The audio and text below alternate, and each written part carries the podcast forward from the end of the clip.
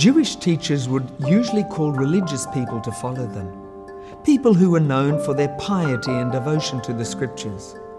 It was shocking that Jesus called rough fishermen instead. But watch what he does next.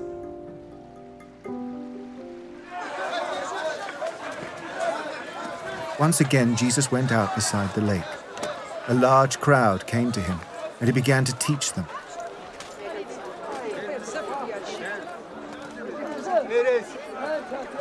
As he walked along, he saw Levi, son of Alphaeus, sitting at the tax collector's booth.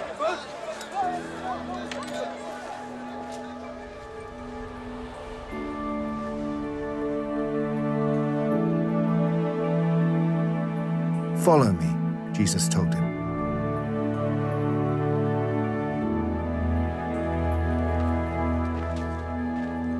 Levi got up and followed him. We also know Levi by his other name, Matthew. He was a tax collector. Now, back then, that wasn't a respectable profession at all.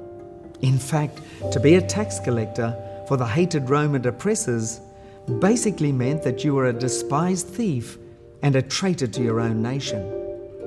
Everyone who was considered decent hated Matthew. He had made himself rich off the suffering of his people. He seemed to be the worst possible person that Jesus could have called to follow him. But straight away, Matthew left his work and followed Jesus. Why did he do it? What makes a man like Matthew follow Jesus?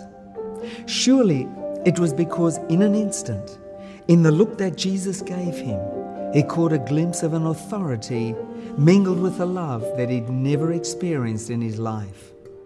There was something there that filled the emptiness in his life, the emptiness that self and wealth can never fill. And so he got up and he followed Jesus. What about you? What is it that most attracts you to Jesus? When he calls you, are you ready to leave what stands in your way to follow him? You know, he is calling you.